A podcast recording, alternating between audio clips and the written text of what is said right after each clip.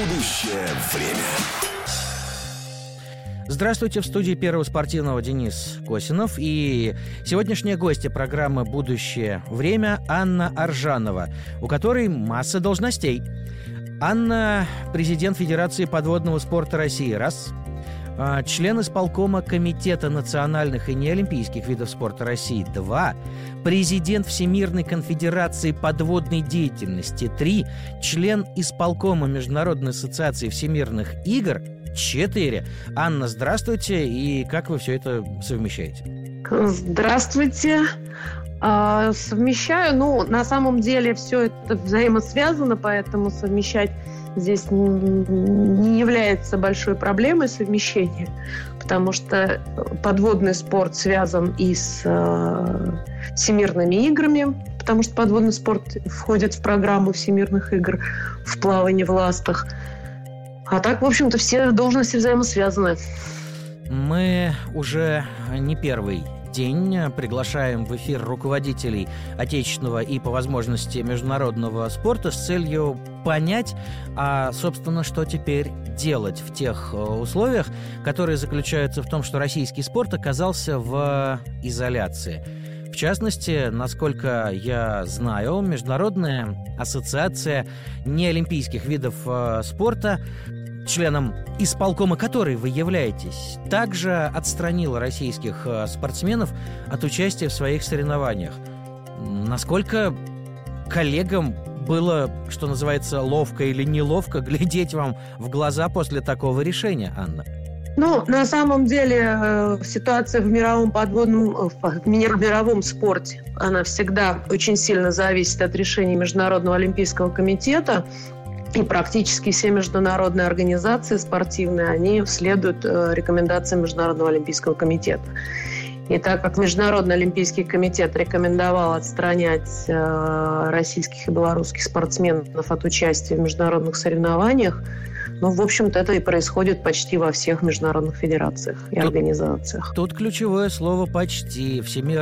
Международная федерация водных видов спорта, к примеру, не приняла м, категорического решения – да, наши спортсмены не будут участвовать в международных соревнованиях, но не все и не в любом случае. Варианты участия оставлены, пусть и маловероятны. Спрашивается, что мешало той организации, в исполком которой входите вы, принять подобное решение, идущее несколько в разрез с рекомендациями МОК. Ну, дело в том, что э, это все зависит от большинства мнений, от мнений большинства исполкома или президиума, в данном случае исполкома Всемирной ассоциации, э, Всемирной ассоциации всемирных игр, они э, почти практически единогласно решили, что они должны следовать рекомендациям Олимпийского комитета. На самом деле Олимпийский комитет международный э, действительно имеет огромное влияние на мнение большинства людей – с этим я ни в, ко... ни в коем случае не собираюсь спорить э, ввиду очевидности. Ну вот, к примеру, э, когда Международная федерация волейбола принимала решение об отмене чемпионата мира среди мужских команд в России, то руководители этой федерации даже не пытались скрыть от своих российских коллег, что им жаль что они вынуждены принять такое решение. Я в данном случае привожу, ну, почти дословную цитату, что ли, а, одного из э, руководителей FIVB. Вам от ваших коллег не доводилось слышать слов сожаления об этом? Ну, абсолютно все сожалеют. Что касается моих коллег э, в президиуме и в, как в международной, как в Всемирной Федерации Всемирной ассоциации всемирных игр в исполкоме, также и в Международной федерации подводного спорта. Естественно, для всех это было очень тяжелое решение, и все его принимали с большим сожалением. Вот у меня не было никого, кто, кто бы радовался этому решению или делал это с каким-то удовольствием. Это было большое сожаление, мне высказывали на самом деле а, это, это все открыто говорили, что они, им очень жаль, что им приходится принимать такое решение, но, к сожалению, ситуация такая, что по-другому они не могут поступить. вы уж простите мне мое занудство, Анна. Я напоминаю, что в эфире первого спортивного Анна Аржанова, президент Федерации подводного спорта России, член исполкома Международной ассоциации всемирных игр. Но если м- Международный олимпийский комитет высказал, опубликовал документ под названием «Рекомендации», то от чего же ваши коллеги сочли себя вынужденными этим рекомендациям следовать? Рекомендация штука такая, можно принять, можно нет. Не правда ли? Ну, по слову рекомендации все по-разному воспринимают. Есть жесткая рекомендация, есть не жесткая рекомендация. Если это рекомендация от Международного олимпийского комитета, почти всегда она воспринимается как э, направление к действиям. Понимаю вас. Ну, и есть еще, помимо этого, конечно, есть другие вещи, которые, другие э, обстоятельства, которые вынуждают принимать такие решения, потому что э, получается, получаем, мы очень получаем огромное количество писем от разных э, федераций национальных, угу. по крайней мере, в международной федерации, которые ну, практически три говорят о том, что они будут бойкотировать соревнования, если такое решение не будет принято. Ну... Это очень сложная ситуация на самом деле. Просто когда идет очень сильное давление, то люди, как правило, в общем-то, принимают сторону наименьшего давления. О давлении кому и рассуждать, как не людям, практикующим подводный спорт э, во всем мире и в России в частности.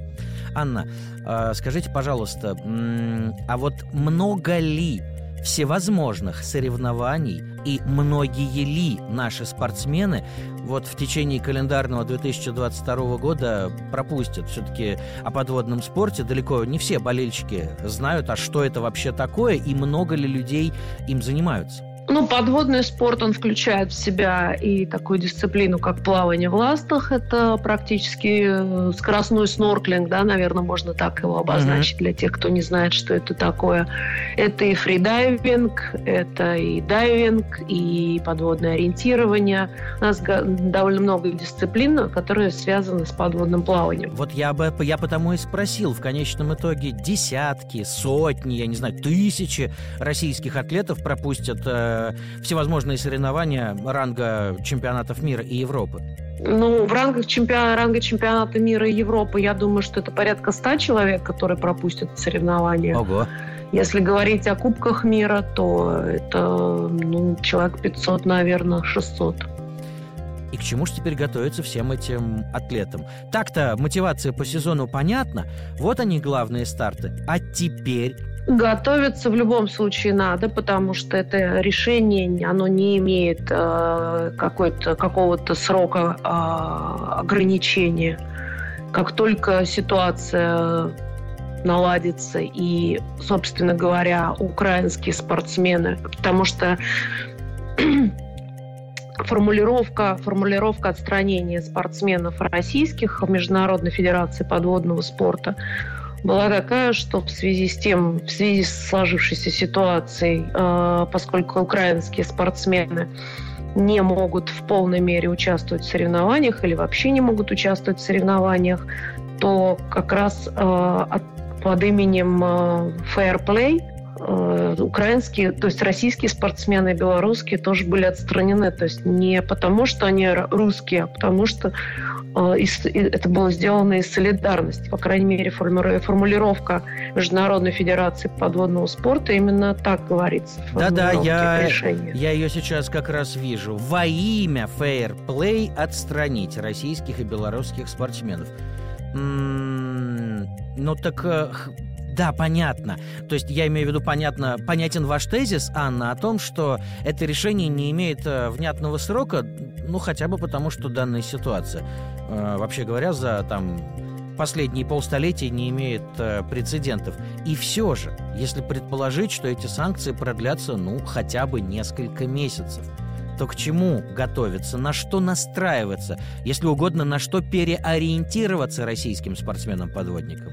Не надо переориентироваться, надо настраиваться всегда на победу и на участие, потому что ситуация всегда может измениться, и если ситуация изменится, то решение в обратную сторону будет сделано очень быстро. И сейчас задача как раз, э, ну, в первую очередь моя, это э, дать людям, вообще всему миру, да, нашему подводному спорту в первую очередь, чтобы не было отношения к русским плохого. Что спортсмены, они спортсмены, они в этом во всем не участвуют, и неважно там, что, кто в данном случае, они не имеют отношения к конфликту. Это, мягко говоря, непростая задача, Анна, да, в, будучи российской гражданкой, возглавляя э, Международную федерацию подводной деятельности, э, добиться того, чтобы на русских не глядели косо. На вас саму-то, наверное, поглядывают не самым доброжелательным образом, если не все, то значительная часть ваших коллег по Международной федерации. На самом деле э, у нас, по крайней мере, в бюро, в президиум Международной Федерации. Те люди, которые меня знают, они э, это расценивают как персонально. Ко мне персонально относятся довольно хорошо, хотя я получаю, конечно, очень много неприятных и писем, и э, требований, давлений, чтобы я ушла в отставку. Такое тоже есть. И моя сейчас задача как раз защитить всех русских людей, которые занимаются спортом, от вот этой вот э, ненависти, скажем так, русофобии со стороны каких-либо людей. Из ваших реплик понятен ответ на тот вопрос, который я сейчас задам, Анна, что называется чисто формально. Я правильно понимаю, что вы не собираетесь подавать в отставку с поста президента Всемирной конфедерации подводной деятельности? Нет, не собираюсь. Вот и замечательно. Я считаю, что надо всегда бороться за, за права и бороться за правду. И в данном случае я не считаю, что в спорте э, спорт должен быть вообще спорт должен быть наказан за какие-либо э, действия в политике. И так было всегда. Понимаю. В числе прочего, э, решением Совета директоров э, Всемирной конфедерации подводной деятельности, как и, впрочем, у многих других подобных организаций, указано э, приостановить, не проводить мероприятия вашего рода деятельности в России и Беларуси.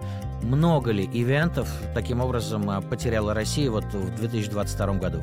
Мы ничего не потеряли. У нас не было э, запланировано ни одного международного соревнования в этом году.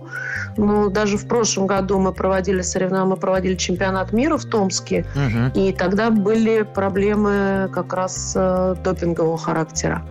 И тоже было запрещено, реком... настоятельно рекомендовано не проводить э, соревнования в России.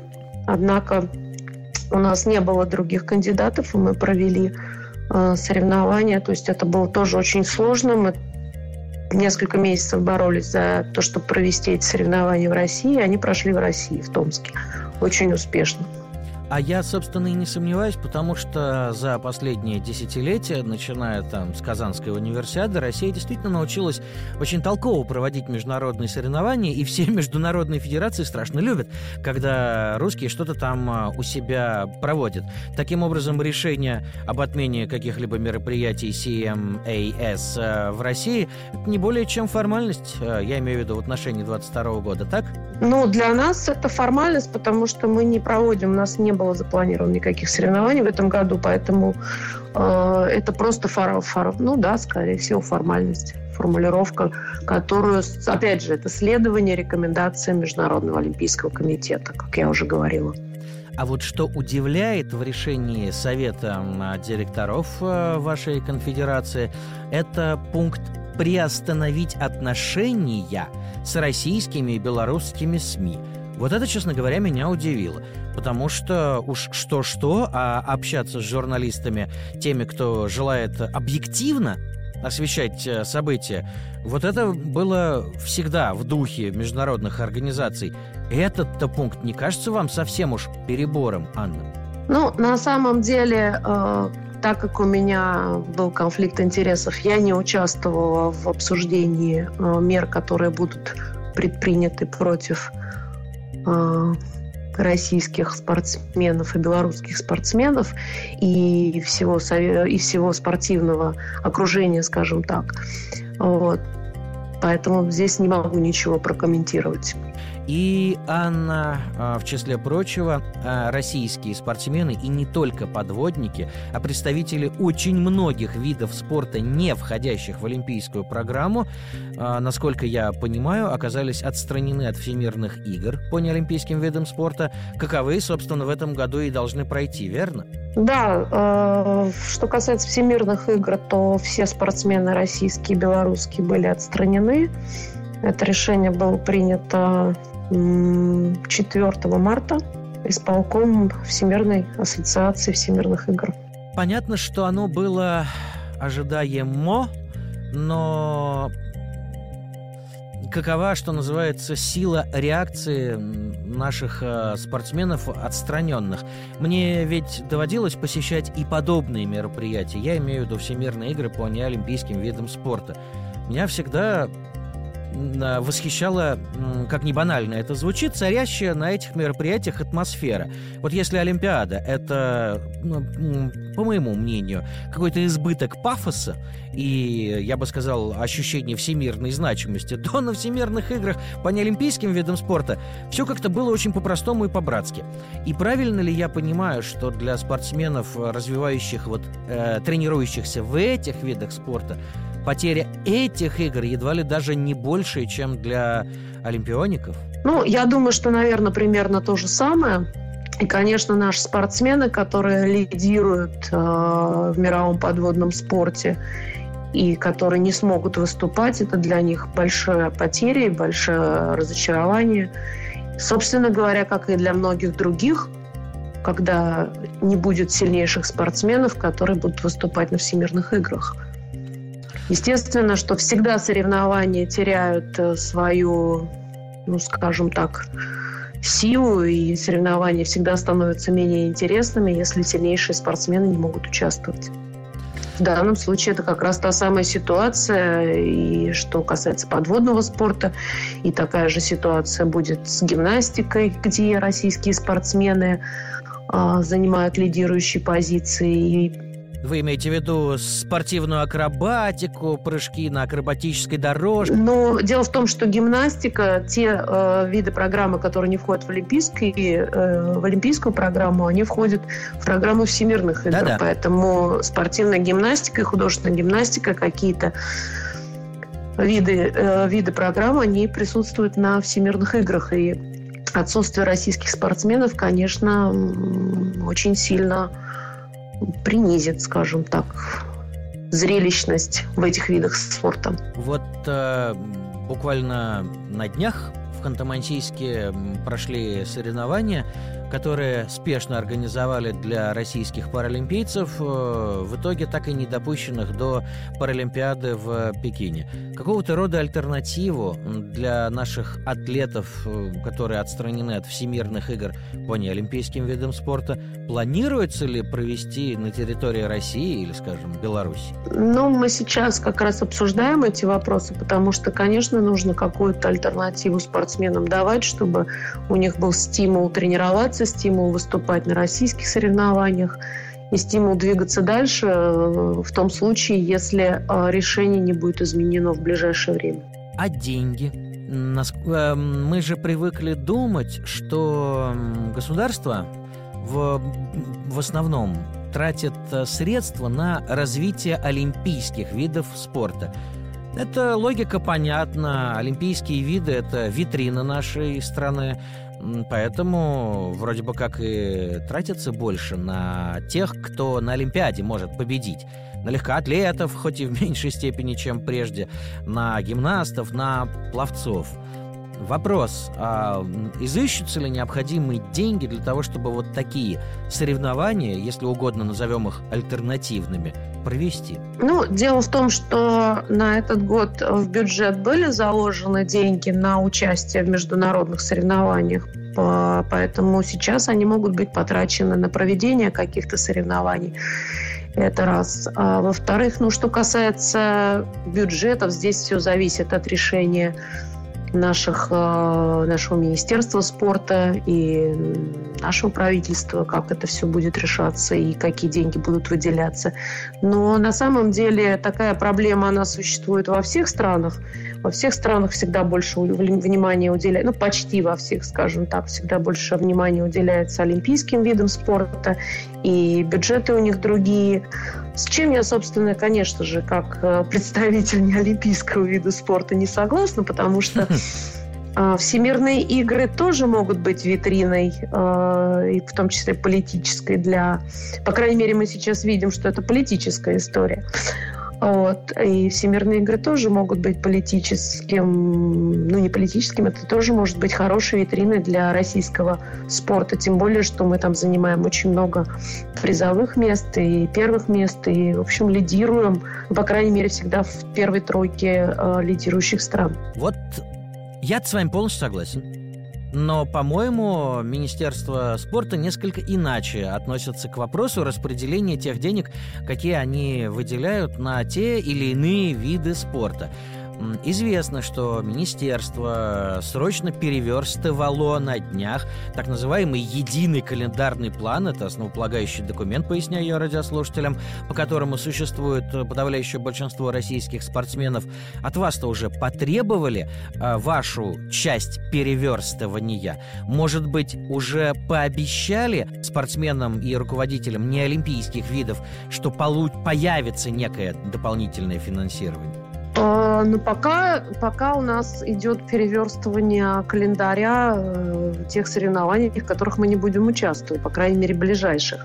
Опять же, э, поскольку письмо э, Министерства спорта, Международная федерация направила письмо, что у нас нет срока как бы окончания этих ограничений, потому что если ситуация изменится, значит и э, решение будет изменено. Странная ситуация. Вам, как руководительница, наверное, не очень здорово ощущать себя человеком, живущим в непонятном бюджете. То ли в том, который был до начала спецоперации, то ли в том, который э, будет, если спецоперации и соответствующие санкции продлятся долго, а то ли вновь в том первом, если ситуация, как вы говорите, налаживается. И как вообще можно хоть что-нибудь спланировать в таком кошмаре? Планировать вообще ничего нельзя. Я могу только сказать одно, что всегда надо надеяться на лучшее, надо готовиться, надо все равно тренироваться, потому что рано или поздно эта ситуация закончится, и куда-то мы придем. И я очень надеюсь, что наши российские спортсмены очень скоро будут иметь возможность выступать. По крайней мере, международная, наша международная федерация готова принять решение, э, новое решение, как только будут какие-то изменения. А, мы заговорили про деньги в контексте, в первую очередь, э, заявления вице-премьера правительства Дмитрия Чернышенко о том, что куча денег, высвободившаяся из-за того, что э, у России отобрали массу всевозможных соревнований, должна будет направлена на, в первую очередь, массовый спорт. И даже спустя несколько дней после заявления Дмитрия Николаевича появилась и сумма – 8 миллиардов рублей – Называя вещи своими именами. Анна, вы м- рассчитываете хоть на какую-то часть этой суммы? Если да, то на что бы вы ее, эту часть, потратили в смысле развития массовости подведомственных вам подводных видов спорта? Ну, это в первую очередь детский спорт, конечно же. И э, это самое главное. Я считаю, что если сейчас отойти от большого спорта, то необходимо воспитывать и растить людей здоровых, людей, э, занимающихся спортом. И неважно, каким спортом человек в данном случае занимается с точки зрения массового спорта. Ну а если, что называется, поконкретнее, чего не хватает Федерации подводного спорта России? Специалистов, бассейнов, экипировки, внимания публики и прессы, чего? Больше, да всего не хватает, всего понемногу. Но больше всего, конечно, самая большая проблема – это с отсутствием э, достаточного количества времени в бассейнах, потому что бассейнов не хватает. Но, опять же, это проблема, наверное, во всем мире, потому что бассейнов не так много, занимающихся людей гораздо больше. А поскольку э, мы делим бассейн с пловцами, мы делим бассейн с э, водными видами спорта, соответственно, им отдается преимущество, так как они олимпийский вид спорта. Ну, получается, что дети, занимающиеся подводными видами, тренируются по ночам, что ли? Нет, не по ночам, но, э, опять же, есть э, в каких-то... Зависит от региона. В каких-то регионах подводный спорт имеет э, большую поддержку, как, например, в Томской области, где огромное количество подводников, в Новосибирской области, в Пермском крае, в Санкт-Петербурге, в Ярославской области. У нас достаточно большое количество регионов, где администрация, где спортивное руководство – регионов, оно поддерживает подводный спорт, потому что на самом деле ребенка научить плавать в ластах гораздо быстрее, чем э, просто плавать. А самое главное, чтобы дети не тонули и дети чувствовали себя в воде комфортно. Тем более, если говорить про регионы, которые, э, ну, которые находятся на море, или, ну, в любом регионе есть вода, есть реки, есть озера и так далее.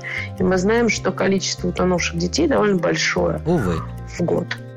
А существует ли на территории России хотя бы один бассейн целиком, что называется 24 часа в сутки, предназначенный только для занятия вашими подводными видами спорта? Я думаю, что нет, если только э, в Томске, там, э, как я уже сказала, больше внимания уделяется подводному спорту, потому что там чемпионы, и они действительно люди известные. Подводный спорт в Томске занимает очень важное место в жизни города и области. И министр спорта, руководитель э, агентства, не помню, как называется, министерство или это агентство. Министерство, да. Или департамент. Э, министр спорта, он бывший подводник, бывший чемпион мира. Новосибирский тоже бывший чемпион мира, э, именно спортсмен-подводник. Вот так вот кризис дает нам возможность узнать о том, сколь э, сильно и развито лобби подводных видов э, спорта в сибирских э, частях Родины. Анна, скажите, пожалуйста, для занятий подводным видом спорта нужна экипировка. И ласты, и устройство посложнее. Насколько, правильно ли я понимаю, что в основном это товар импортный, и в обозримом будущем и это может стать проблемой для подводных видов спорта? Я не думаю, что это будет э, большой проблемой. Единственное, что, возможно, цены будут выше, если курс рубля будет э, выше, то есть ниже. А здесь, потому что, естественно, что мы зависим от импортных товаров, еще и мы зависим от, от курса рубля, да, то есть, соответственно, Конечно. да, и товары будут выше. Э, стоить, стоимость товаров будет выше. Но если говорить про э, ласты, про э, классические ласты и моноласты, у нас очень много производится в России, поэтому здесь у нас проблем не будет. Проблема будет в костюмах. Костюмы больше, в большей степени все-таки используются спортсменами э, на уровне спорта высших достижений, поэтому это вторичная проблема. По крайней мере, с ластами проблем у нас не будет. Я все-таки вернусь к тому вопросу, который задал несколько минут назад, когда мы стали говорить о том, что вот деньги высвободились от э, того, что Россия потеряла некоторое количество серьезных международных соревнований. Вот положа руку на сердце, вы как президент Федерации подводного спорта России – Рассчитываете на то, что вам перепадет хоть что-нибудь из этой суммы, а она сама по себе довольно велика – 8 миллиардов рублей? Ну, на самом деле, я, конечно, очень надеюсь на то, что мы сможем э, участвовать, и что министерство, и что организаторы смогут сделать какие-то соревнования э, вместо всемирных игр, где могут участвовать наши спортсмены, которые не получили в этом году эту возможность. Я рассчитываю на то, что поддержка и помощь будет больше, чем в, дан, в данной ситуации. Конечно, я рассчитываю на это. Вы знаете, Анна, у нас э, аудитория, как э, экспериментально уже не раз э, проверено, состоит из оптимистов. И в, выводить в эфир еще одну оптимистку – это занятие, скажу вам, приятное. Тем более в той ситуации, в которой сейчас оказался наш спорт. Большое спасибо за беседу. В эфире Первого спортивного была президент Федерации подводного спорта России, президент Всемирной конфедерации подводной деятельности, член исполкома Международной ассоциации всемирных игр и член исполкома Комитета национальных и неолимпийских видов спорта в России Анна Аржанова. Меня зовут Денис Койсинов. До свидания. До свидания. Будущее время.